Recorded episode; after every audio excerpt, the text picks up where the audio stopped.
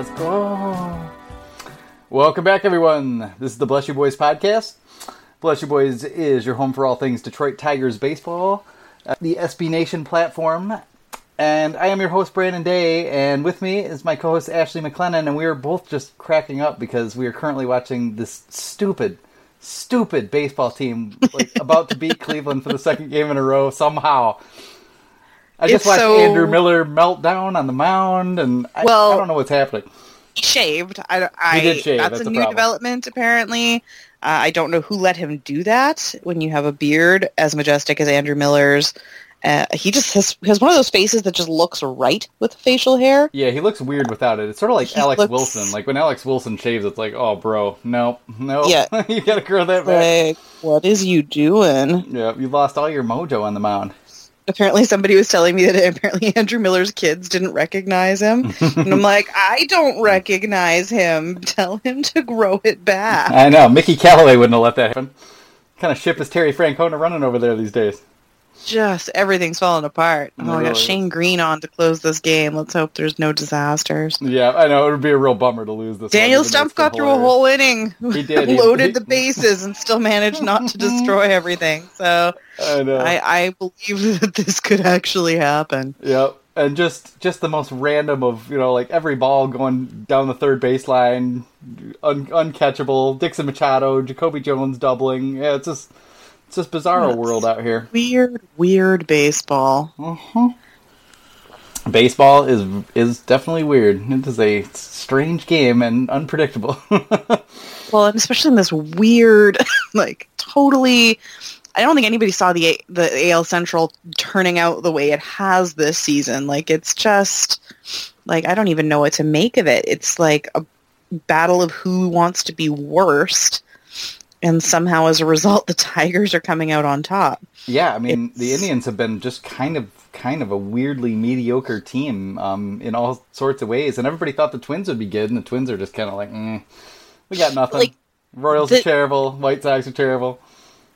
The, like the the Indians are so bad that like, and they're still number one in the division, but they're so bad that I, I've wanted to write a piece, and I may do this this week. Still, it's almost unfair if the Indians get to go into the postseason, just because of how bad the AL Central has been. There's so many other teams ahead of them in other divisions, like miles ahead of them, that it's just insane to me that we're not really like.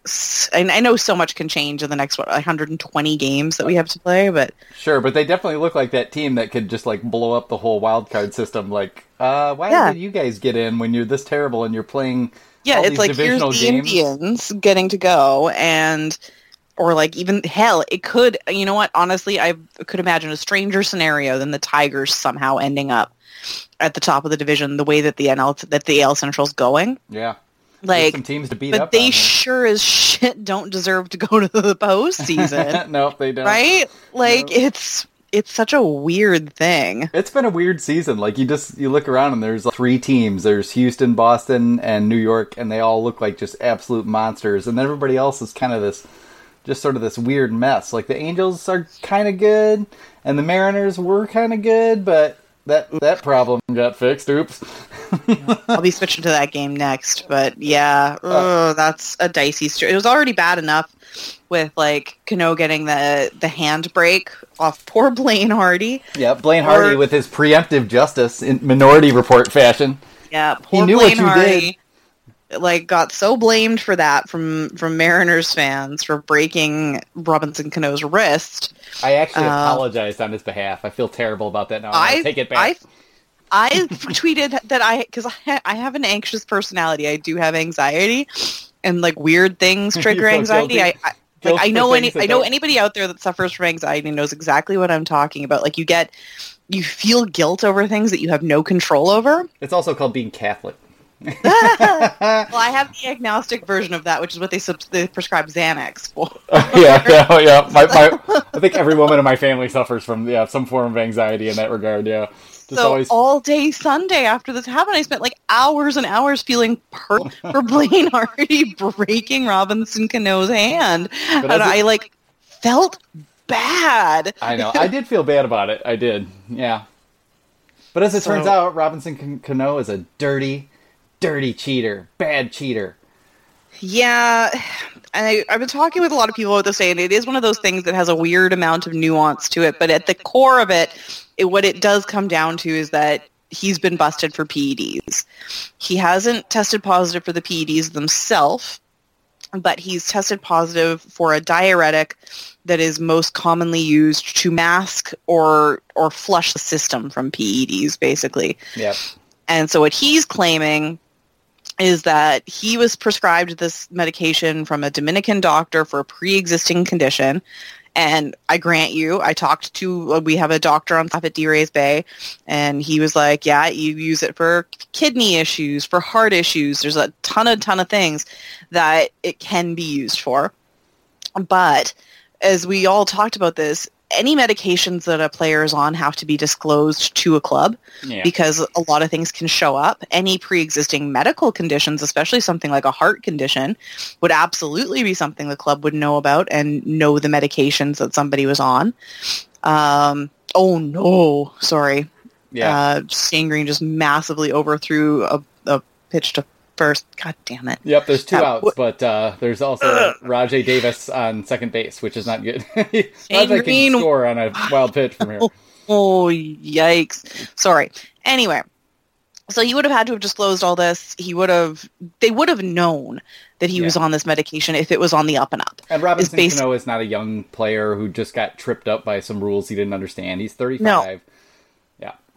No, and there was like a couple of guys coming out, like uh, pitchers going, you know what, like I had a heart thing and I was taking these meds that had, were considered a diuretic and it was such a pain in the ass to get a doctor's note. I just switched to the meds I was on. Yeah, Dan So it- I believe. Was Yeah, Dan Haren. Yeah, you're right. Absolutely. And so, like, it, it's not something that's unheard of. It's not something that he wouldn't know or be able to talk to somebody on the team and how to deal with properly.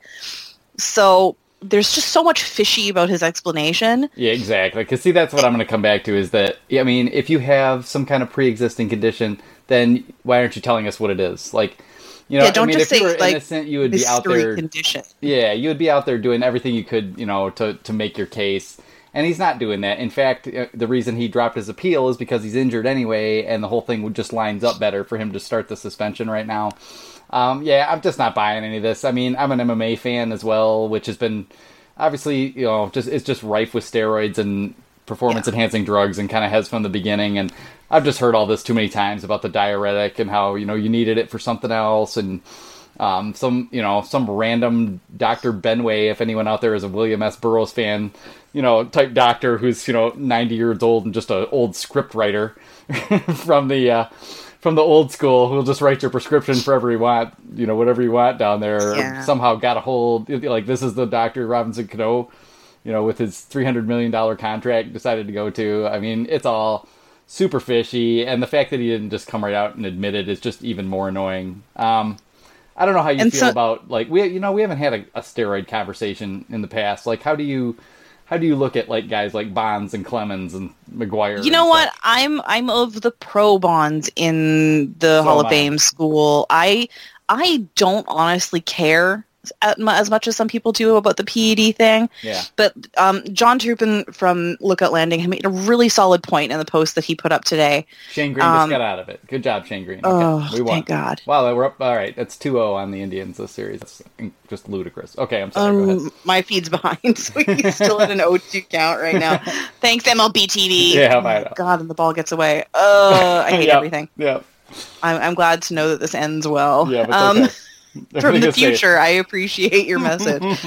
um, in Canada, all our games run 10 minutes behind. No, Oh. it's, it's really like a minute behind, but it still sucks when I get all the notifications on my phone because it ruins home runs for me all the time. Yeah, Everybody's shrieking. Oh. Well, no, it's just like my phone will buzz and I'll be like, ah, no, I know somebody just hit something. Uh, so I have to mute games all the time. You know what? I, I'm not. John made this great point in his post for Lookout Landing about the Cano thing, where he said it's not the PEDs that bug him so much; it's the lying about the PEDs. It's. Yeah. I think I hate this notion that that anybody thinks that we're stupid enough to be like, oh, oops, diuretic, didn't know. Like, Cano's been in the game for what, 10 years? Like he's been long- around a long time. He's friends with guys like Nelson Cruz who he's seen go through this. Yep. He played alongside that New York team where you saw guys like A-Rod get real bit by the Biogenesis thing. Yeah, in Like, the he- absolute media cooker that is New York. I mean, Absolutely. he's, he's been through all that.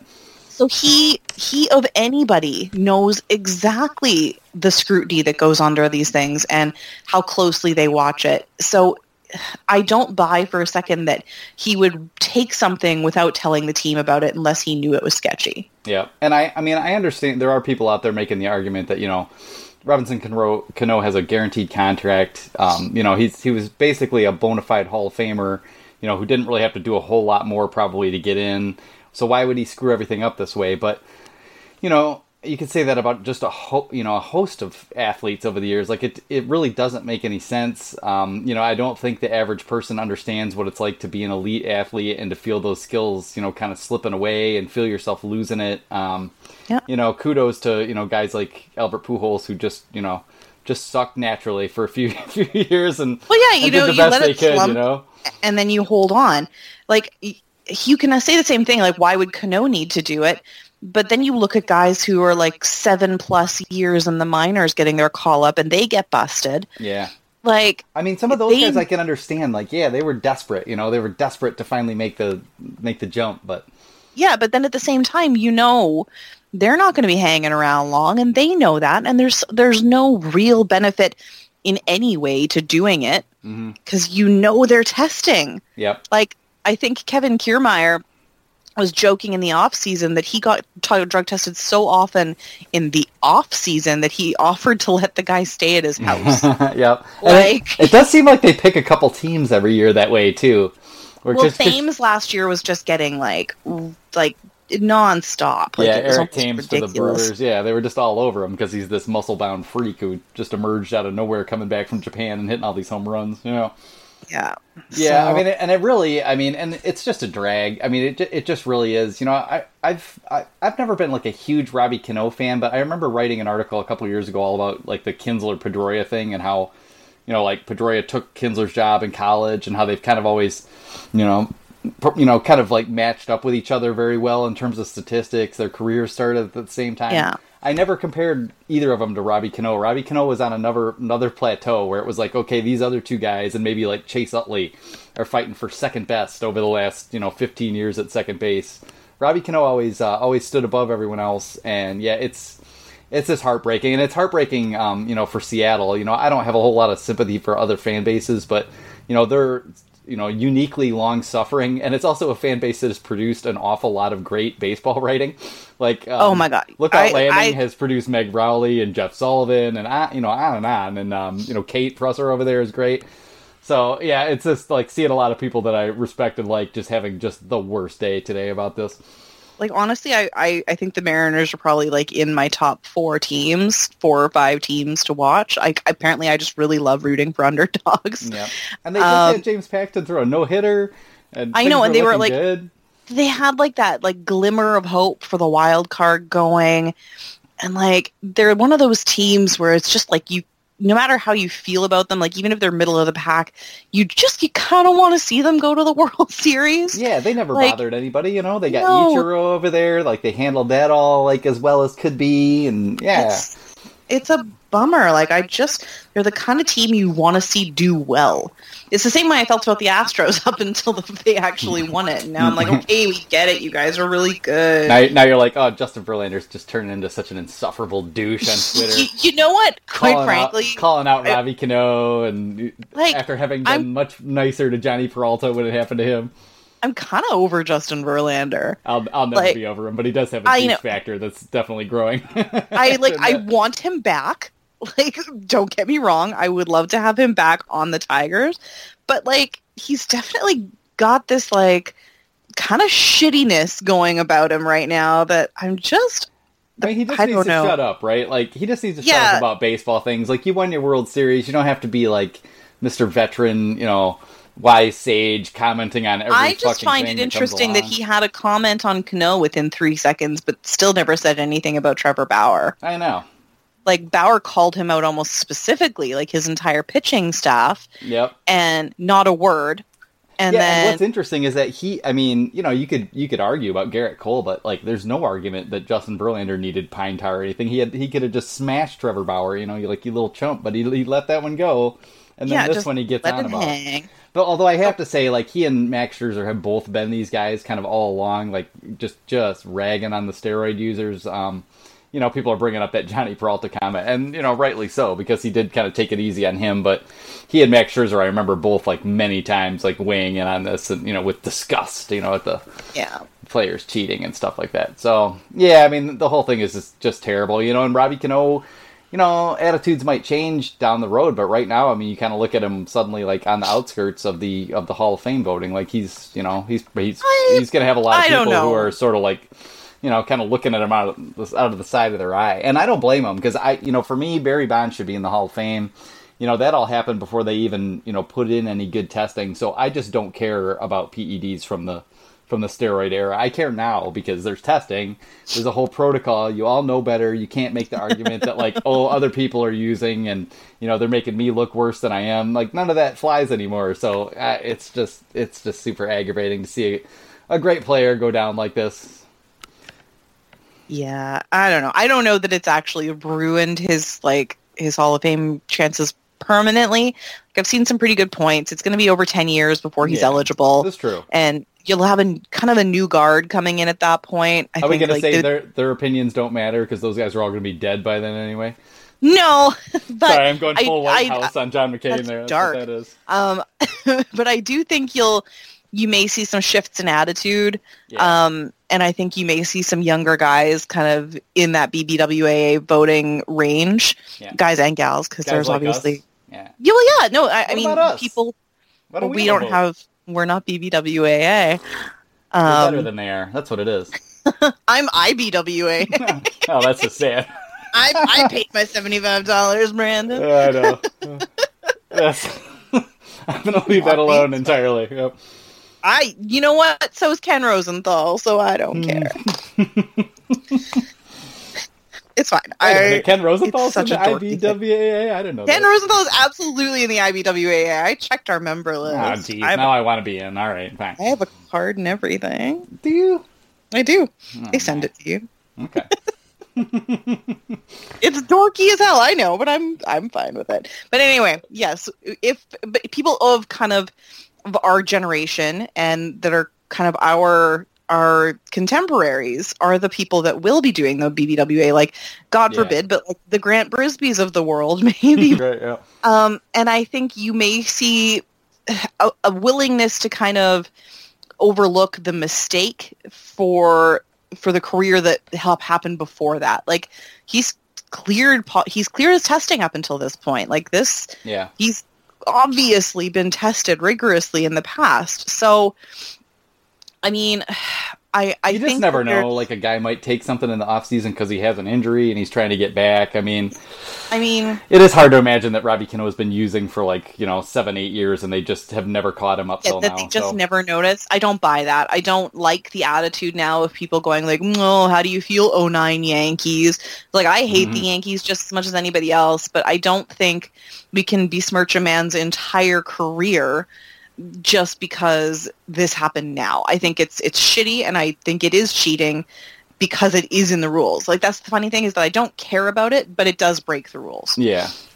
And the problem is, like, I don't care a lot about it either. It's just that there has to be, like, I, I just want there to be testing and rules, and then, you know, if you can get away with it, otherwise, I, I really don't care that much. I, yeah, I'm, I'm, I'm in the same vein as that because, I mean, it could, it could all go too far. I mean, you could, you could see that if there were no rules on it, like, who know, you know, people who have Look, plenty of money, like Verlander, like the, you know, the Scherzers of the world, like those guys could be getting their blood spun and EPO and you know and all that stuff just all day long and it isn't fair. But the argument I've always made is that no one takes a look at the fact that that the way in the ways that surgery has changed the game and how this is going to affect the way we look at the medical ethics of this going forward because you know there's all these pitchers out there who you know if you want to take the natural baseball player, they naturally blew their elbow and their shoulders out, and then they Yeah. get cadaver ligaments, and you know, all and ligaments moved from other parts of their body, and then they get to come back.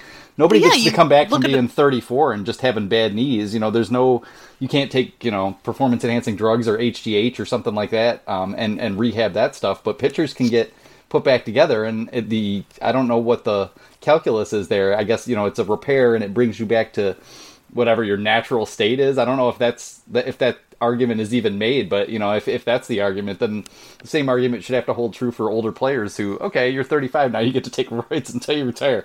Let's just see how you do. Yeah, to balance you out.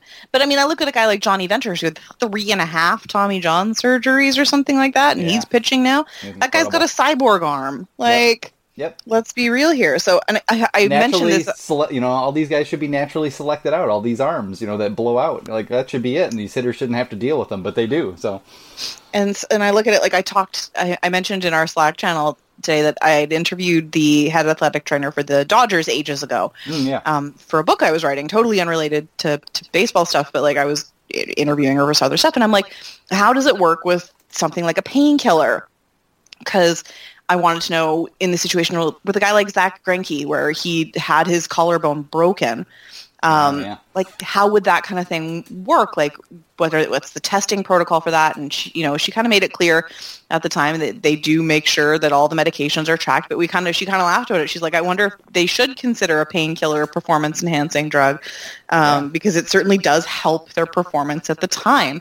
Um, yeah, so- cortisone shots and swollen joints. Yeah, Yeah, it- It's like where do you draw the line on what is and isn't okay? Is my question. and I really don't think we're we've really had that conversation. Like all that stuff I was just talking, you know, like I, you just don't see like yeah this discussion, you know, happen at the highest levels of the game. Maybe it maybe it does. Maybe in closed rooms somewhere, Joe Torre and you know Jim Leyland and Rob Manfred are all together with you know owners and whoever else like debating this all out. But I I just doubt it. I think they they prefer all this to just kind of go away and. Well, you know, they're too busy giving plan. people citations for wearing black shoes Mhm. and Venezuelan armbands, which is the other stupidest fucking thing in baseball right now. I know you see Uh, MLB do something good, like figure out that okay, we shouldn't just fuck the pinch, pitching ninja over. We should like you know integrate him into our team, and then the next week it's all like, oh, we don't like your shoes; those aren't league approved. And yeah, Yeah, so for anybody that isn't nonsense. aware, they're citing players for for having shoes that are having cleats that are not at least I think 51% team colors. yeah, Um, so anything within team colors is okay, which is why you see guys on the Tigers wearing like the bright orange and stuff like that at away games. That's fine because it matches colors. Um, but I think it was um, Mike Clevinger from the Indians got cited because he had gray cleats with a pink design on them yeah, um, that had been custom made for him. And then um, Ben Zobrist from the Cubs got cited because he wears um, black kind of PF Flyer style shoes. Um, that's an homage to old school, um, the old school like stuff that guys would wear out in the in back in the day. yeah, seventies, eighties, yeah, Exactly. Like he's just like respecting the game with that. Uh, and he got cited because they're black, and there's no black in the Cubs uniforms, obviously. Um, and then somebody else got cited today, so they're like really cracking down on this. And then, um, yeah. And there doesn't seem to be any like you know any um, you know advertising contracts that are being violated by this as far as I can tell. So, you know, I mean that you could understand if there's, you know, if it's And all then- contractual with various, you know, shoe manufacturers, but that yeah, That's not but I mean, like Bryce Harper was allowed to wear Louis Vuitton cleats because they were the right color, yeah. and that was fine. Uh, but like, then Willson Contreras from the Cubs, the And Cubs catcher, sweet, by the way. Okay. yeah, those were pretty pretty sweet. Um, but Willson Contreras got dinged today for wearing uh, his Venezuelan arm sleeve. Yeah, I mean that he's come been wearing all season. And I'm pretty sure um, Jesus Sucre from the Braves and a couple other guys have a similar thing. And a really like like the part of me that doesn't believe that anybody is just doing things for the rules and is that everybody's kind of doing things to be a dick. Um, genuinely believes that this is kind of the MLB's way of sticking it to the MLBPA Yeah. um, for for all the shit that they went through in the off season. Which is funny because the MLP BPA did little other than roll over and show their belly and beg for belly rubs and treats. Yeah, and I mean Pretty it's much stupid, got taken to school over the past I- year and a half. I feel like because of the conflict that was created between the two parties in the off season, they're being real sticklers for some stupid, stupid shit. Yeah. And it's like, oh, you don't want to like work with us, then you know what we're gonna do? We're gonna start issuing fines for weird looking cleats. Yeah, and it didn't really start like right at the beginning of the season. It's really been like this last week. It just seems like they've been on an absolute, you know, mission Yeah. to bust Oh, all God. these dudes, which is just weird. And it's so stupid because if the if the idea is to like sneakily have vengeance, the MLB is the one that's looking really dumb here. Yep. Like, who cares what color somebody's cleats are? Like, if they're not covered in like really like inappropriate like nudie artwork Yeah, or like graffiti or something. I racist nonsense. I genuinely do not care what a man's cleats are, and ninety nine percent of the time, I don't think anybody on that field notices. Notices. Yeah, for sure.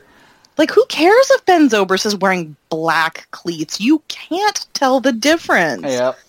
Ah, I it's so It's just- dumb. Yeah, and it really, I mean, you, you probably put it best there, just looking at it as like a, a power play to kind of come back at, at the union and take some shots at the players. And Because Yeah, that was the statement. goofy. That was the MLB statement saying, "Oh well, you agreed to this with Oh, the, you." you know, with their last contract negotiations. yeah, So take it up with the MLBPA." And I'm like, "Oh, are you guys kidding me with this?" I know. So yeah, so you know, there's there's there's the bad and the bad. The league is being stupid, and Robinson Cano was stupid. And uh, I guess we should maybe talk about the Tigers or yeah, something. but before we do, let's just let's just click on a couple little things because we've had like AJ Pollock got get got hurt again, which he does every year. So the high flying Diamondbacks may be in a little bit of trouble, but the Dodgers are still way way behind and looking in trouble. So there's that. Um, you know, Shohei Ohtani is still doing well. Adeiny Hechavarria had an incredible, like crazy, like Spider-Man slide where he like Oh my God, the it was face, so and then they played like some kind of lightning round of Twister with the catcher until he could score. So those were the kind of like fun. Those are the fun items over the weekend. But yes, let's get to the Tigers, who have been remarkably fun and just dumb. Like we just Brandon. it just feels dumb, but somehow Brandon. they just keep doing fun things and coming back, and it's bizarre. Brandon, Break it down. the Tigers DFA'd Chad Bell, and he cleared, and he he was taken. Mm-hmm. And he was taken off Braves. waivers by the Braves, who seem to really like taking the Tigers' mediocre pitching. I know they've still got yep, they've still got Anibal down there. Yep, it's. uh But I mean, Anibal's doing really well down there in three games. He's got a one six seven ERA, I think, something stupid like that. Yeah, you just wonder So- if maybe he just needed to see a whole bunch of different hitters. You know, one of those things like with Francisco Rodriguez, where he came up in 2016 to the American League, and all of a sudden he was good again for most of the year, and then everyone got used to him, and by the end of the year it was fading, and 2017 was just a freaking clusterfuck. So, Yes, I remember. yeah, allow me to take you down memory lane into the. I was there. of this I remember. Pepperidge Farm remembers. But I do like to think about that moment where it was clear that Francisco Rodriguez was kicking up a fuss and he'd blown a whole bunch of saves. Because I said something at the time last year that is uh, I keep thinking about lately with what's going on with the Tigers, which was that you know expectations really are kind of a bitch, and you saw how that team, you know, the the Tigers in 2017 came out and just kind of just laid an egg like the whole first half, and you know just that pressure of like you know this is your last shot and you know you're not you're not getting you know we're not going out and trading for you know players to help you guys. You know you've got to be in first place and doing well or we're going to trade everybody away. And just you know just the spirit you know kind of killer that that that that must be when you're struggling early in the season you got all this talent around you and you just cannot find the mojo as a team you just cannot find the you know that that gear together where you're all having a good time and playing hard. Um, and then you come out this year and you see a team that has absolutely nothing to lose, and you know they're not setting the world on fire, but they've been like just hilariously entertaining so far. And it just seems like when they need big hits, they're getting them from the most random places and escaping so jams. weird. They're not even playing like good baseball in a lot of ways. There's you know the defenses is booting balls, you know, two or three. There's a, a lot of luck involved. They're running through stop signs. Jacoby Jones just will not stop running the bases. Once, Jacoby. Jones almost ran Dave, Clark. Clark, over. like, that is a great part of that clip is when Dave Clark realizes like, oh, this, this six six five, two hundred twenty pound like wild pony is running right at me. I gotta get out of here. yeah, shit, I better move. It's uh, it's pretty awesome actually. Yeah, it really has been fun. And that's what it is. You know what? Like I thought this year, and I'm sure I've said this before on the podcast, but I thought this year was going to be a real bummer. Like I just thought it would be, oh great, maybe we'll see a couple innings of interesting ball out of some of the young guys. But like, I just thought it was going to be kind of a downer, like real slog of a season to get through. Yeah, me too. But man alive, are they making it fun? Like I saw the score for the game today because I was out doing some stuff and I got home around the fifth inning and I'm like, yeah, that's about right for an Indians Tigers game, but I'll mm-hmm. watch the end anyway. And as I'm tuning in, I'm like, oh, there's a run. Oh, there's another run. I'm like, what is happening here? Yep. Like this team doesn't make any sense, and I love runs, it. And then oh, And here comes Andrew Miller and Oh, oh didn't yeah, and I'm like, oh, Andrew Miller's in. Well, that's the end of that. Nice try, boys. But like then that happened. Broken Andrew Miller. It's so sad to watch a guy whose command is as like unbelievably good as Andrew Miller's. yeah.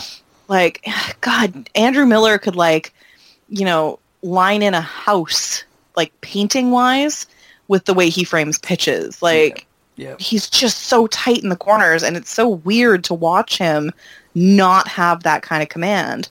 Um, and I know it's got to suck for the Indians fans, Yeah. the ones them that I like. And you Um, see his stuff, you know, when at his best, like the last couple of years, his stuff is so sharp. Like the slider and the fastball look so Yeah. good, but without the command, all of a sudden it all looks. And without the you know the goatee and the long hair, it all just looks very mediocre. You know, it's just like, yeah, this guy, just yeah, some random long arm slinging lefty here, big deal. Just another lanky reliever, and it's so weird to not see the Andrew Miller that I've seen the last three years. Yeah. Like, Yep, and he's I- been again, I'm not complaining. pitched- yeah, and he, you know, and he'll probably get it together. He's, you know, he's only a couple outings back from being injured and stuff, but Yeah, you know, he's he's pitched a lot of innings. You look at kind of like Dellin Betances, um, Kenley Jansen, like some of these guys who've been really leaned on to carry teams the past couple years. Um, and even Aroldis Chapman last year didn't have you know his best year, although he was still pretty good. He's kind of got it back this year, but you're seeing some of these super relievers kind of kind of showing a little bit of the wear and tear. It seems like, and um, yeah, Andrew Yeah. Miller chief among them. yeah, it's uh, kind of sad. But again, like I said, not complaining when it comes to facing off against the Tigers. I was happy to watch him walk in a run, which is apparently he has not given up three walks in an inning since 2009. Wow. And the only time he did that before before 2009 was in 2006 when he was with the Tigers, and it was like his third appearance. Oh yeah. Yeah, so I mean, to say that it was a real anomaly tonight uh, is is kind of an understatement. It yeah, it's not like he's up against weird. a bunch of guys with like you know just incredible plate discipline and you know people he has to be scared of and stuff like that. It was like John, you know James McCann and you know John Hicks and Nico Goodrum and these these type guys. It's like, Yeah. me? Although Nico Goodrum is you know is so Well, hot he's on right like now. a five or six game hitting streak now. Yep, got three home runs in the past four games, I think. Yeah, I mean he's he's been hot, and Jacoby, like, just seems to keep getting it done somehow. Like his average hasn't gone up that much, and he's still, you know, the strikeouts have kind of gone back up to like 25, 28 percent, where you kind of expect, and he's not walking, but he's still just hitting the ball hard everywhere. Seems like even games when he's, you know, he goes 0 for 4, he lines out to right and center a couple times. Still seeing some good contact from him, so. Um, yeah, it'd be nice if Nico Goodrum could play defense without booting it all over himself. But since Dixon Machado can't stop booting it all over, um, you might see you might see a lot more Nico Goodrum for a while. Yeah, we'll see. I mean, with the with Jeimer, that's the other thing we should probably mention. With uh, I know the injury. Ugh. yeah, Jeimer Candelario is on the DL now, um, which is, and I, I'm going to talk about this more this week. Um, I think it's a smart move. I'm I'm really happy the Tigers are doing it, um, but it sucks from a perspective of having to to put one of the best hitters on the team on the disabled list. Especially Um, the young guy who kind of yeah. represents the future maybe more than anybody. Yeah. and it's a tough situation because right now I think he's 10 day DL. Um, but the thing is, is that they've they've pretty much made it a given that what's going on with his wrist um, is something that's going to need surgery. Um, and he's been playing in pain, I think, since the beginning of the year. And it's not something that's going to heal in Yeah. a 10 day DL stint. And, they, he and they knew about it even needs- before we traded for him. So Yeah, he's had it so it- for a year. Yeah. yeah so i mean it's it, it's one of those things where i'm really hoping that the tigers kind of make the smart call in lieu of what the player and the fans want like just give him the surgery now and hope that he's better by spring training next year. Yeah, I mean, the only problem though is that the, you know the more I hear them describing this surgery, it seems like it's just super tricky. Like when you get deep into the wrist with all the all those little Yeah. bones, the hamate, and all those other little bones in there, this piece of cartilage and and tendon and ligament and everything that's that what is it called the triangular the triangle fibrocartilage complex. Like apparently this surgery is like pretty complex and it's very easy for it to take like a year to heal from and you might not really see, you know, the benefits that that you hope to. It may really never kind of go away. Um, he's been hitting with it anyway, but it's it's annoying because it's one of those injuries that starts to sound like it's going to be, you know, something that he kind of has to deal with his whole career. Um, I guess Yeah. you know, I guess Carlos Guillen um, had had to kind of deal with the same thing. Although Carlos Guillen had enough knee injuries where he, he probably had plenty of time to rehab the wrist as well. So, but yeah, that Yeah. that was kind of a drag, and you know, and it kind of comes you know at the end of a, a whole string of injuries from Daniel Norris needing surgery to Miguel Cabrera going down with the hamstring, and um, Leonys Martin went down with the hamstring, and Jordan Zimmermann went down with the shoulder impingement, and then somehow Alex Wilson tore his entire plantar fascia. fascia. Plantar, he's got yeah his fascia, fascia, fascia. Yeah, I got plantar fasciitis. I should know this. so do I. yeah, we, we we are old and walking hurts. Um, so Sometimes we you wake up in the morning and your feet are dead for a few minutes. you know, Oh, I know is. that feeling so well. Limp your way into the kitchen to get your coffee. Yeah, I still blame one particular night when I was delivering the mail, when I was a, a mailman in another lifetime, like out way out in the country, and it was like just like four degrees all day long. And by the time we all got back into the shop, it was like seven at night, and it was I was like I was just walking on these two wooden stumps. like I was like, I think I have some deep seated frostbite issues that are just deep Oh no! But no, it's probably just the damn plantar fasciitis. So Yeah. So uh, yeah, it seems like a lot. And it, you know what's funny about it is that with all those guys out, you wouldn't expect the Tigers to be doing what they're doing, yeah. And yet they're still winning games. I mean, you had Castellanos on on the bench for a couple days as well. And the guys were still doing fine. And we've got guys like Pete Kozma in the lineup. And I tweeted this weekend that Pete Kozma looked like he time traveled here from 1994 and it's just these weird guys that we're seeing in the lineup right now, and yet somehow they're still beating the Indians nine to eight. Yeah, and you look through the, you know, a lot of these guys' numbers aren't particularly good. It's not like they're all just on fire. They're just getting, they're just getting timely hits. It's just the dangerous thing. You know, like you look at our bullpen and look at like the ERA and the DRA. It's like now we've got like two relievers who are worth a damn, and you know we've got a Well, couple now we got one of- starters who are okay, but Guy like Blaine Hardy, who's now one of our starters, yeah, like.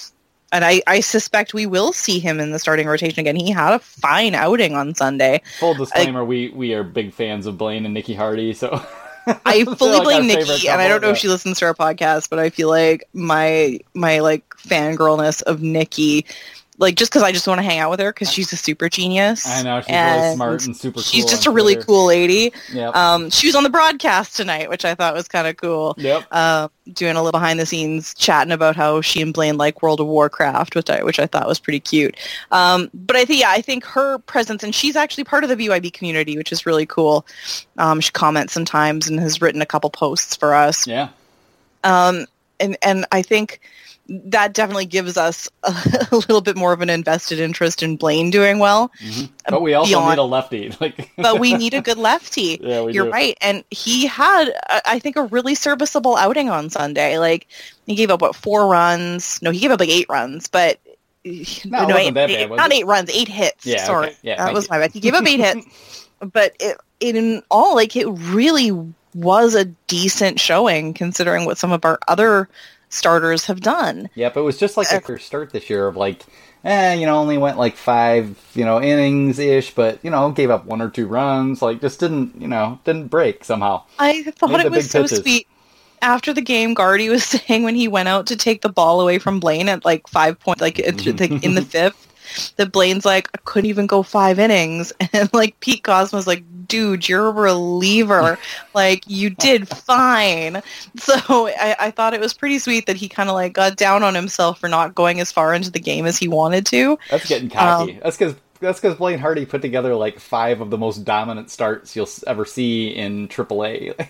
oh my god! Like what he had he like an 07 three or something yeah, ERA out ten in. a game, like in two different games. Like this is not the Blaine Hardy we were familiar with. And I guess yeah, he got to work on some of his other stuff. You know, working as a starter and yeah, you know that, that's it's kind of interesting to let a guy try that. You know, they tried it with Alex Wilson in in spring training, and that didn't go so well. But uh, for Blaine Hardy, it seemed to kind of rejuvenate him a little bit. Like, you know, you almost got D- you get you did get DFA'd. You know, you, your whole career kind of could have started to go down the toilet, and um, instead they gave him starting role, and bam, yeah, who knows. Yeah, I'm I'm here for this story. It's one of my favorite things this season, mm-hmm. and I fully admit to being really biased about Blaine Hardy. I just I like the Hardys a lot. Yeah, we've always um, been fans too. Yeah, they're just but, kind of friends of the site in general. So yeah, so I mean, but yeah, it's it's one of those things where it's kind of a cool story to watch. Just seeing like that, you know, you're a loogie guy almost like mm-hmm. Hardy. Did, he could do a couple innings in relief if need be, but he was never like a long haul reliever. Yeah. And now he could be like a sixth or like regular rotation fifth starter this season, and that's weird and super cool. Yeah. I mean, and it's easy to forget that, you know, Blaine Hardy from like, you know, 2014, 15, and 16, those first couple of Ausmus years, he was pretty good. I mean, yeah. he, was a, he was a he was a very solid loogie who could you know could handle more than that, and and that kind of like fastball upstairs. You know, even though he's not he doesn't have particularly good velocity, that and a pretty nice curveball. Like that was a pretty good combination. And you know, he seems to have worked on his sli- his changeup and his slider a little bit. And yeah, we'll see how it goes. Um, you know, we're desperate for a reliever because Ron Gardenhire is running Joe Jimenez out there seemingly every day. Um, Joe Jimenez at this point has more inning. Well, he did going into tonight had more innings than anyone in the American League, which is not good news. no, not, that that cannot go on like that. We do not want Joe Jimenez getting worn out. But um, so it was nice to see some other guys kind of manage to survive at least tonight and get them through one one game. And Shane Greene continues to look a little sketchy and somehow get it done. Um, and that's fine because Shane Greene seems like a dude who just gets better as the year goes through goes the season. Along. Yeah, he had like issues last season too. Mm-hmm. Um, at the beginning of the year, he definitely wasn't uh, the most reliable guy, and then by the time uh, Francisco Rodriguez was done, he was the obvious kind of guy to step into that role. But that was what June or July. Yeah, like it was, it was late. Yeah, yeah. So I mean, I'm not I'm not done with Shane Greene yet. I think that he'll be fine. He's had those ongoing issues with like the finger numbness. Yeah. And he's he's having to learn how to pitch anew without having feeling in some of his fingers. Like I, I, I, think we can give the guy a bit of a break and let him find his groove. Yeah. Even when we kind of discovered Shane Greene, you know, I, I remember him just, just owning the Tigers in one start when he came up with the Yankees, but he just you know he just kind of came up with the Yankees in the second half and no one expected anything and he put together 10 or 11 just really really solid starts and you know that that, that kind of just set the trend of a guy who you know sometimes struggles early in the year and you know as long as he's healthy we'll pick it up so I'm not yeah I'm not worried about him either um, we just need another guy another another arm and it, it doesn't appear to be Saupold maybe it'll be Farmer but just just someone else to take a little bit of the pressure off these guys so we're not burning out you know our our probably best trade chip and you know our hopeful closer of the future in Jimenez. So yeah, yeah, yeah. We just need to you know do a little better job taking care of those guys. I can't really kill Guardy because you know you, you want to win the games. Like it's frustrating to be late in the game and know you need this guy and and not use him. But um, yeah, I, I would hope the front office would eventually put the call down. Like, could you please, please give Joe Jimenez a day or two off here somewhere so he doesn't blow anything up. Yeah, let's keep him healthy if we can. Yep. Don't need any more disabled list stints. Yeah. But yeah, by and large, like the Tigers just kind of continue to play okay. Like we haven't seen, you know, great starting pitching. We haven't seen, you know, great relief pitching. They just kind of keep getting it done. Um, and you know, Michael Fulmer hasn't been real good yet. He's been, you know, kind of solid, but not not not like a good pitcher at this point. Like he's still having these outings where he kind of loses his command. Um, and meanwhile, Matt Boyd just continues to sort of mix up like this crazy stew of slow and faster fastballs and slow and faster changeups and curveballs and sliders and just mix the whole thing together. And he's been pretty effective. So um, those two guys have at least you know kind of held the line, but you can you can also see the cracks. You know, like Francisco Liriano getting hit tonight, uh, Mike Fiers. It's it's hard to kind of see that that holding up. So you know, this this may all just be a pipe dream, and a month from now we're looking back, you know, ten games at the Indians and like, oh, what were we thinking? But but so far Just- it's been entertaining, just- and that's all we could ask. If we win the game tomorrow, if the Tigers win the game tomorrow, yep. we'll be tied for first in the Central. And, and really, I think we agreed before the show even started. That's all we wanted. We just we want to be in first at some point. that would be great. That would just that would just make me laugh so, so damn hard. bizarre. And I I, will- don't even. I will troll Matt Lyons over at Let's Go Tribe, and we'll, we'll just have a great time. Matt's suffering right now. Be nice to him. I know, you should have seen the game recap they posted on the weekend. Yeah. There was just like a full glitch screen saying bullpen, bullpen, bullpen, bullpen.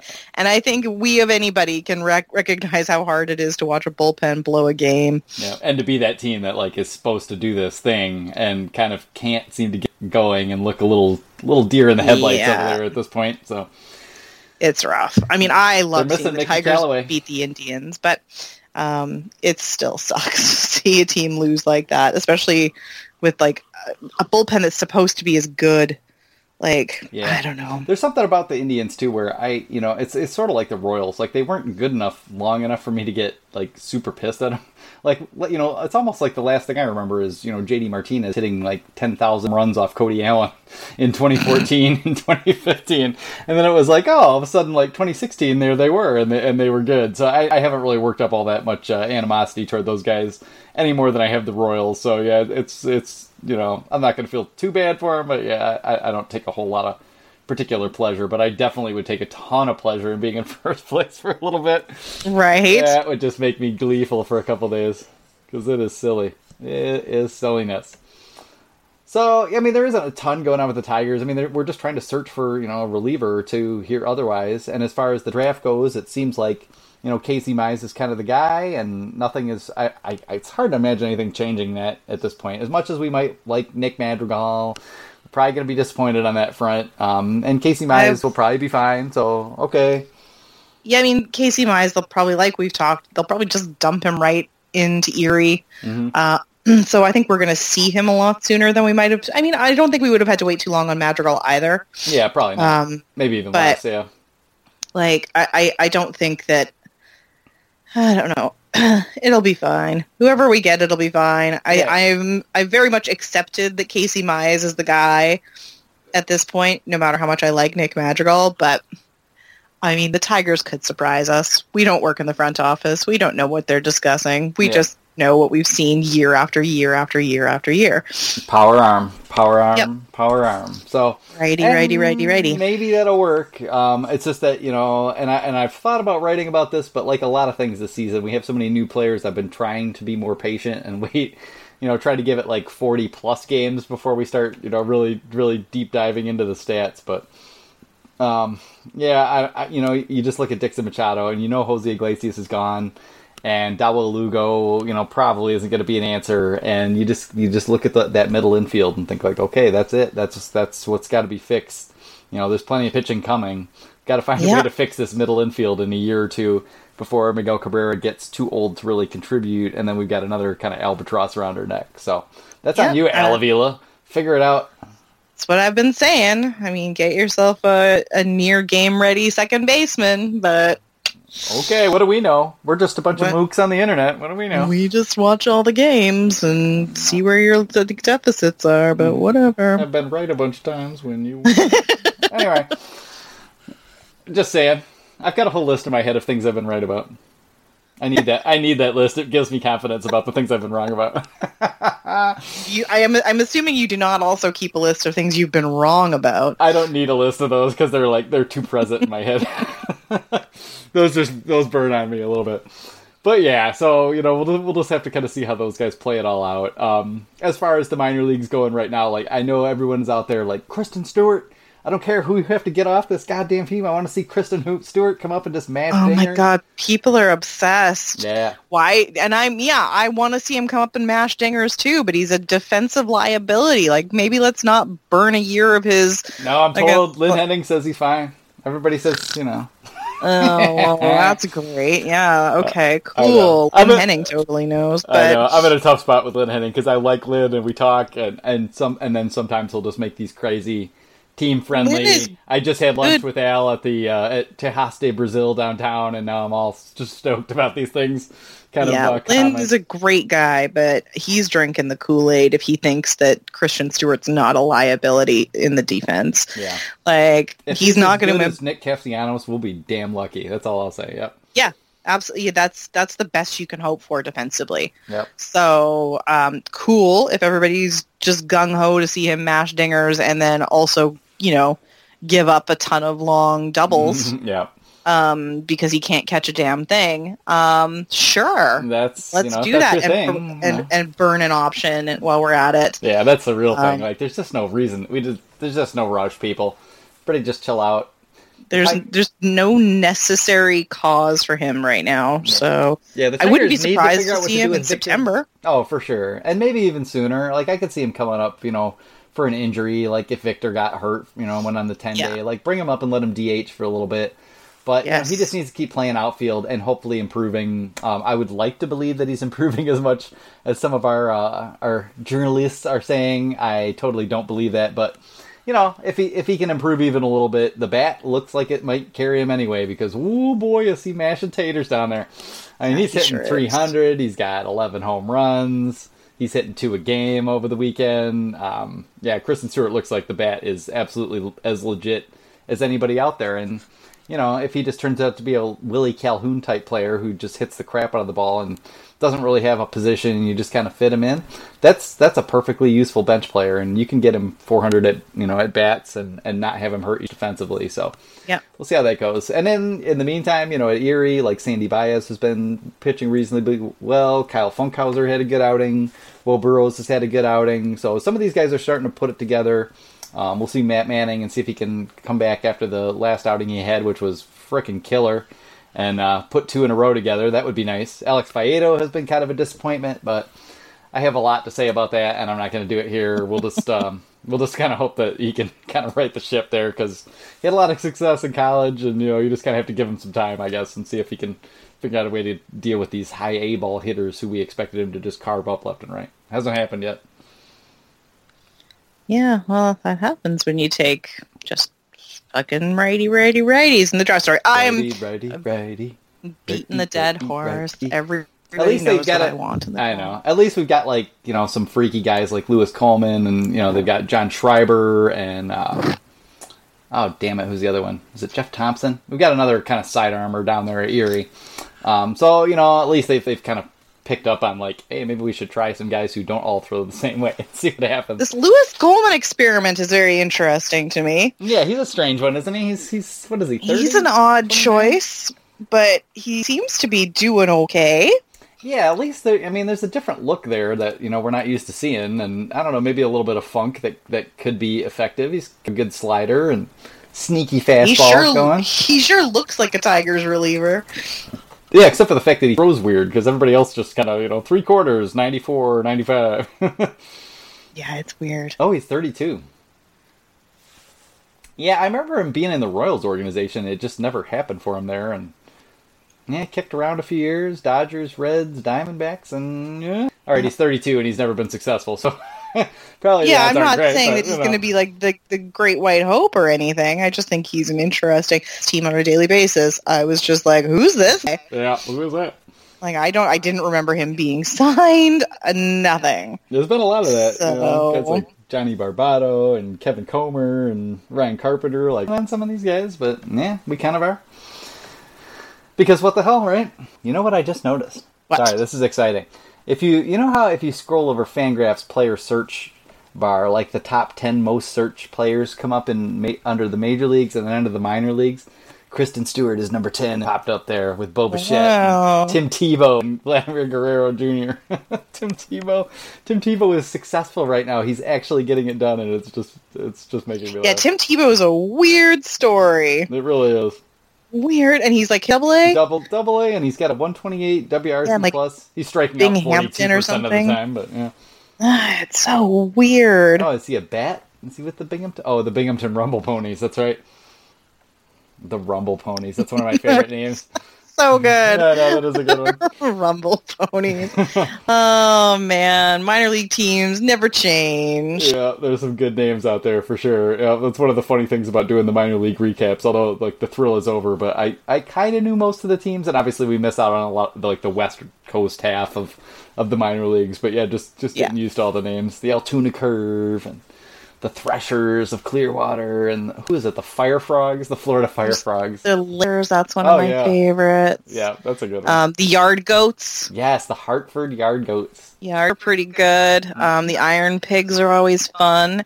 Although I'm really miffed at them because at the beginning of the season I gave them a really good promo idea and they did not take it because they did a Star Wars night and I'm like, if y'all don't change your name to the Iron Porgs for that day, I'm going Oh. to be so disappointed in you. Wow, they and they Porg did tie-in? not. And I'm like, how could you not take advantage of this? Yeah, that's just a disgrace, is what all that is. Yeah. Jeez. Well, so. Um, but there's the the other cool thing about the minor leagues, right? This season can't is help that they're everybody, doing can we? They're doing like a like a Spanish themed like bracket. So all like a bunch of the different teams have got like Spanish inspired names and hats for like a short series.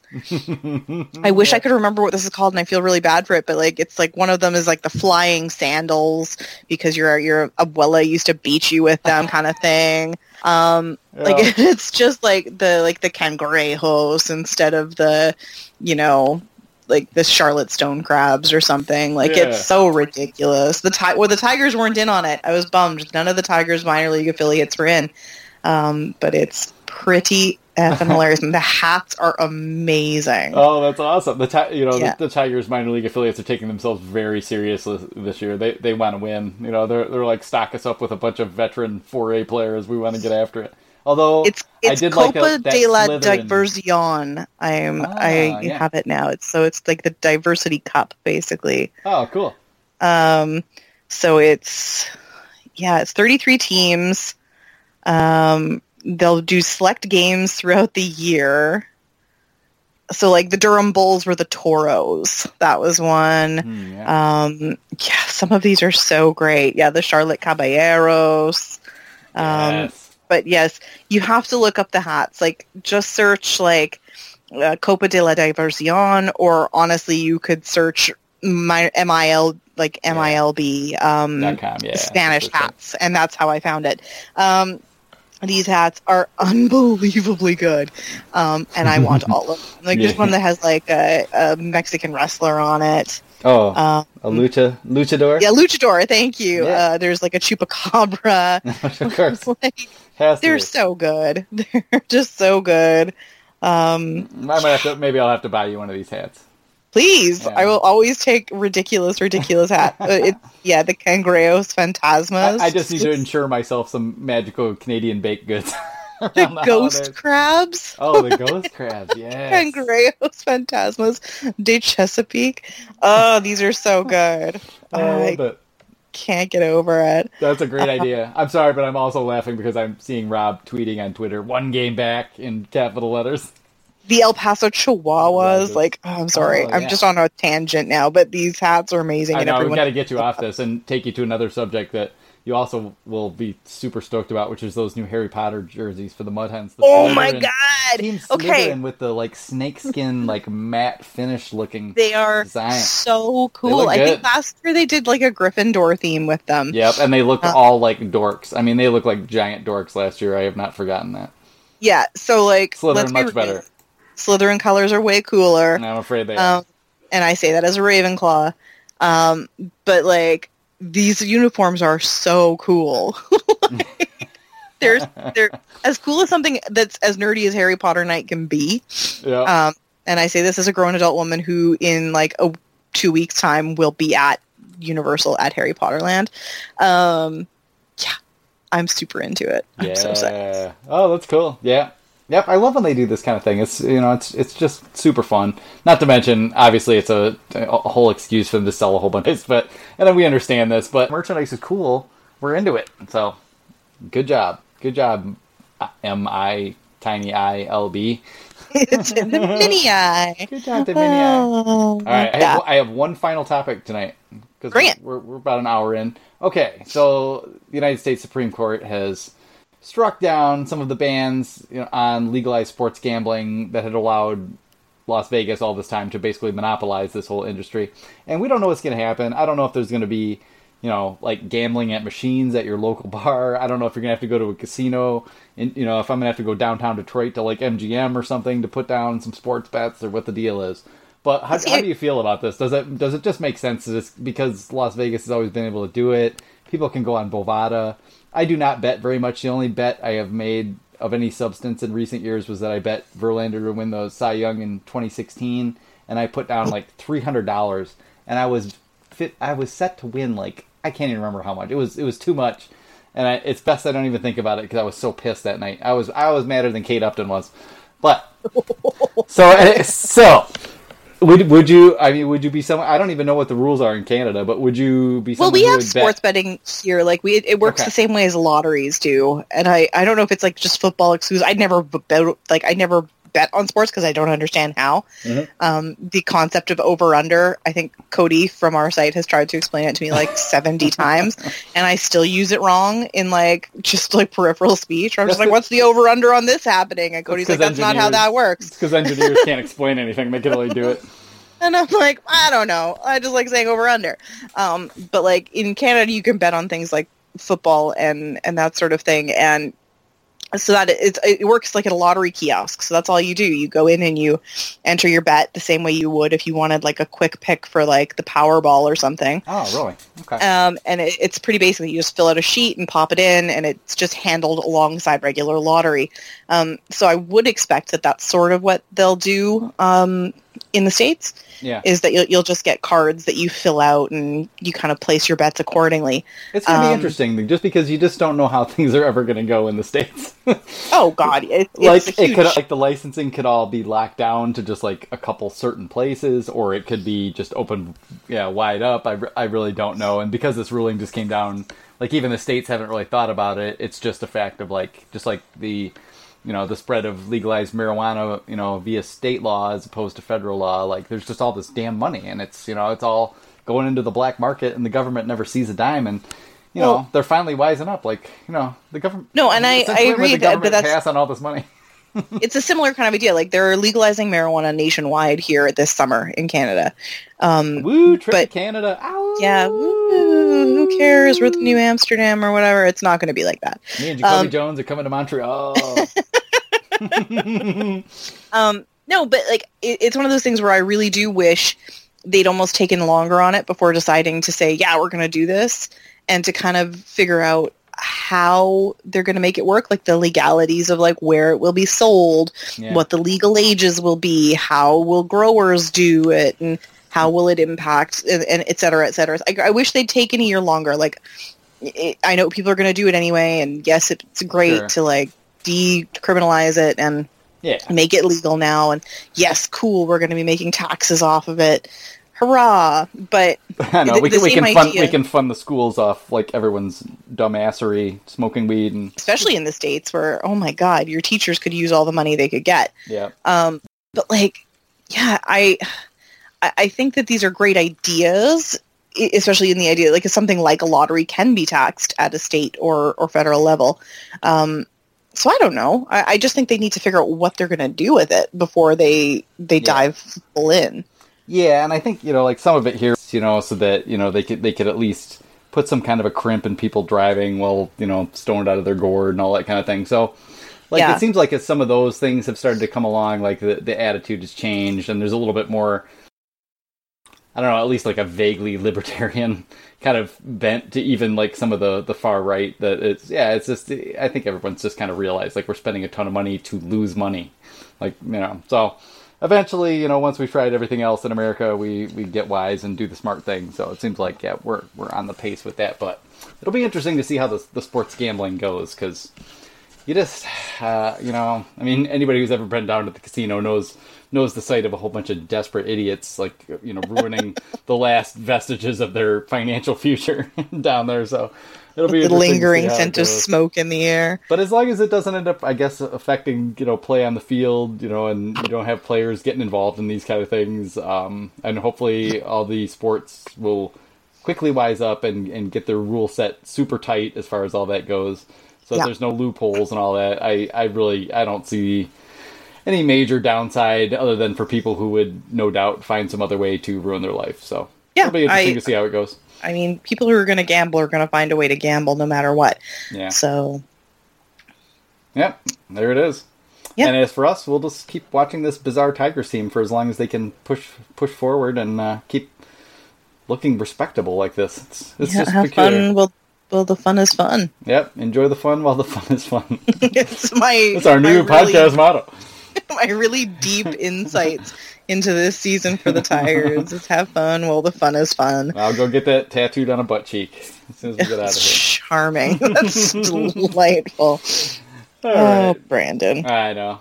So uh, I think that's brought us to the end. to the I rear, think that is- end of yeah, another that is episode. a derriere finale for this episode. That's right. And if you would like to support both my derriere and the podcast and the site, you can head over to our Patreon page at patreon.com backslash Splashy Boys, where we do have a recent podcast. Hey, you shut up at my professionalism. we do appreciate any donations that you guys can make over there. All that really helps us out on the site. Um, and we will have new content coming up there as well. Um, in about two weeks, Rob Rogacki, our site editor, and I will record another podcast and we'll really get into the draft and the farm system. And after letting the, that breathe a little bit longer. But at the end, this is this is the end. I'm, I'm done now. We're not going to the anything end. else. The end is here. Ashley, do you have anything you need to sell or promote? So, well, I have these nice Tupperware containers that Have are fine. read- No, have I got Ashley's latest novel. All right. Uh, no, I don't have anything coming out until August, and I'm sure as hell not going to pitch it on a baseball podcast. Yeah, you should just enjoy the summer. You're going on Uh, vacation. you know what? Week, what right? the hell? You know what? I will say this: my first book is free right now. Um, On Amazon? So it's yeah, it's on free on Amazon right now. Um, so if you're into vampires and or werewolves and or just want to see how terrible slash maybe not terrible writing is, um, my pen name is Sierra Dean, and the first book is Something Secret This Way Comes. Um, it was about a half vampire, half werewolf bounty hunter. Yeah, it's like Buffy meets True Blood. Well, I like So the title though. Yeah. Thank you. So Who that are you playing off of? Something Wicked This Way Something Comes. Wicked Who was that? Comes. Is that Ray Bla- Uh, Bradbury? By the pricking of my thumbs, something wicked this way comes. Macbeth. oh, well, that too. Yeah. It's Ray Bradbury wrote. Yeah, something. that's what I was thinking of. Yeah. but the You went the deeper, OG though. Good job. is is Macbeth. Um, but yeah, so I don't know if you're keen, you want a free ebook, that's there. So that's me, you know, hawking my wares. yeah, hawk those Okay. wares. But the ninth book in the series comes out in December, so hence the free the free option. Yeah. Oh, that's cool. Right on. Everybody go check that out. I'm sure you all need beach reading at some point. Hopefully it stays this nice. Other than that, you can follow Ashley at 90 Feet From Home on Twitter and hear about the latest good stuff as far as books go and all of our incredible award-winning Tigers coverage. I just gave us awards. I don't care. It's late. It's the end of the show. And you can follow me if you want to hear, you know, more of my lies and nonsense at Fiscadoro74. and other than that, read our stuff on Bless You Boys. Um, we'll see how things go over this next week. Um, we'll see if the Tigers can take the series from Cleveland on Wednesday, and we will talk to you all next week. Thanks a lot. Have a good night. Good night. Bye bye.